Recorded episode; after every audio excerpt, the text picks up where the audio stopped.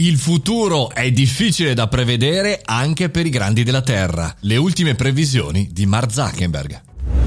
Buongiorno e bentornati al caffettino, sono Mario Moroni e come ogni giorno alle 7.30 dal lunedì al venerdì parlo con voi davanti a una virtuale macchinetta del caffè.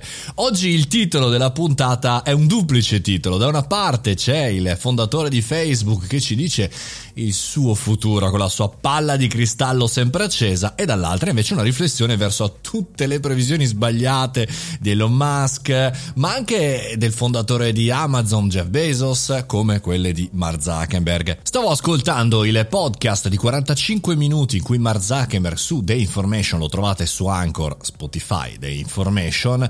Eh, lui stesso parla, diciamo così, del futuro di tutto il mondo della tecnologia, degli umani e entro il 2030 le persone saranno in grado di teletrasportarsi in altri luoghi con i dispositivi.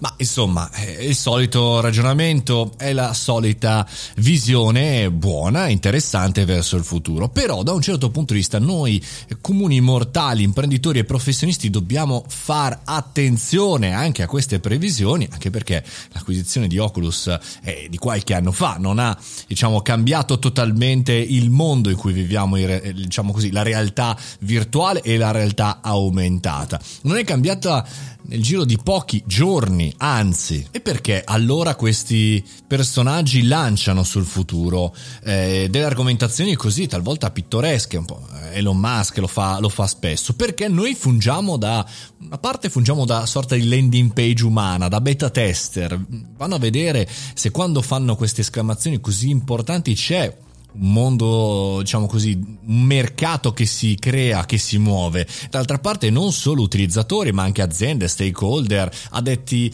ai lavori, insomma, tutti quelli che girano attorno, compresi anche i giornalisti, fanno da landing page umane e quindi loro verificano se quello che hanno in visione per alcuni passaggi che probabilmente sono passaggi di oggi possono essere eseguiti. Facciamo un esempio. Sono Mark Zuckerberg e dico che, non so, domani verranno acquistate solo automobili rosse. Bene, se da lì a qualche eh, giorno le vendite di automobili rosse aumentano, vuol dire che probabilmente è ora di implementare quel lavoro. Oppure, se non accade nulla, probabilmente è il momento di lasciare il mondo dell'automotive. Quindi attenzione amici che eh, come me siete appassionati alle visioni sul futuro. In questo podcast emerge anche tanta giusta, assolutamente retorica, legittima anche nel racconto di un personaggio, per cui bisogna anche saper scindere l'imprenditore da quel personaggio, il personaggio che impersonifica in quel momento in quell'intervista, perché talvolta i ragionamenti sul futuro sono anche per